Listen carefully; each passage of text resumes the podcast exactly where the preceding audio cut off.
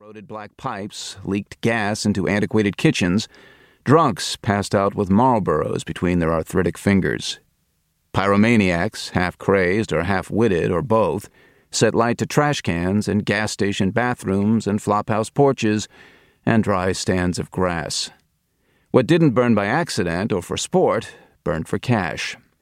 Arson was epidemic, landlords and investors charring the last scraps of profit from decrepit properties, a depressing number of which were worth more as heavily insured ruins than as cheaply rented apartments or vacant commercial space. Some shifts, it seemed all of Worcester might burn to the ground. In the worst years, an engine crew would routinely fight three fires in a single night, and five wasn't uncommon. After a decade on the front lines, a flaming warehouse wasn't a particularly formidable foe. Potentially dangerous, sure, but predictable, not exceptionally different from a hundred other skirmishes Mike had been through. He knew the best attack was in close. A two and a half inch line sprayed out roughly 250 gallons every minute, enough to wash the life out of most medium sized fires. But if the stream missed the flames, if it fell short and hit nothing but superheated air, all that liquid would atomize, instantly mushroom into steam, blow back and down in a scalding vapor. So he ordered his men, nearly blinded by the smoke and hobbled by the weight of their gear and the hose, to keep inching forward. Another 15 feet, 20 at the most. Mike was judging the distance to the flames not just by the heat, but also by his fresh memory of the building.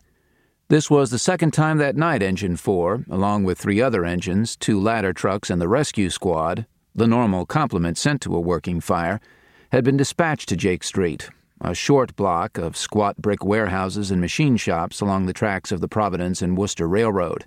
The first alarm for 82 Jake Street came in just after dinner, when the men in the Park Avenue station were wiping the last drops of gravy from their mustaches and splashing their plates into a sink of sudsy water.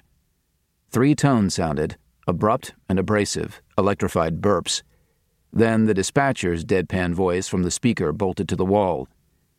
Engine 2, Engine 4, Engine 5, Engine 10, Ladder 4, Scope 3, Rescue 1, Car 4. Striking Box 1575 for a reported structure fire at 82 Jake Street.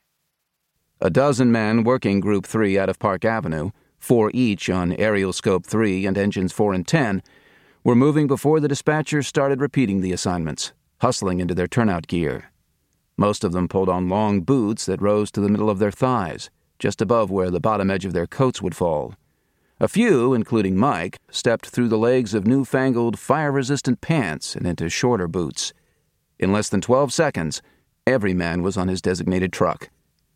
The officers took the seats on the passenger sides of the cabs where they could yank the air horn cords and toggle the sirens on and off. On the ride south along Park Avenue, each man except the driver slipped his arms through a fire resistant coat hung on the back of his seat, the sleeves already laced through the straps of an air tank. When Mike's boots hit the pavement outside the warehouse three minutes after the first tone, all of his men were ready to square off against an inferno. But there wasn't much of a fire left.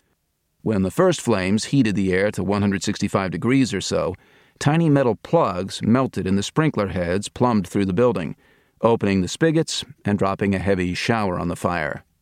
The only thing left for the firemen to do was shut off the main valve to the sprinkler system, soak a few embers, and then track down the owner of the building to tell him to replace his spent sprinkler heads and board up his doors and windows. A quick knockdown. Thirty minutes later, they were back at the station, scrubbing the dinner dishes. If the fire had been accidental, then the sprinklers had saved the building and protected the men who came with their hoses and axes and ladders. If it had been arson, then it had been merely a setup fire, a prelude to a bigger, more devastating and dangerous blaze.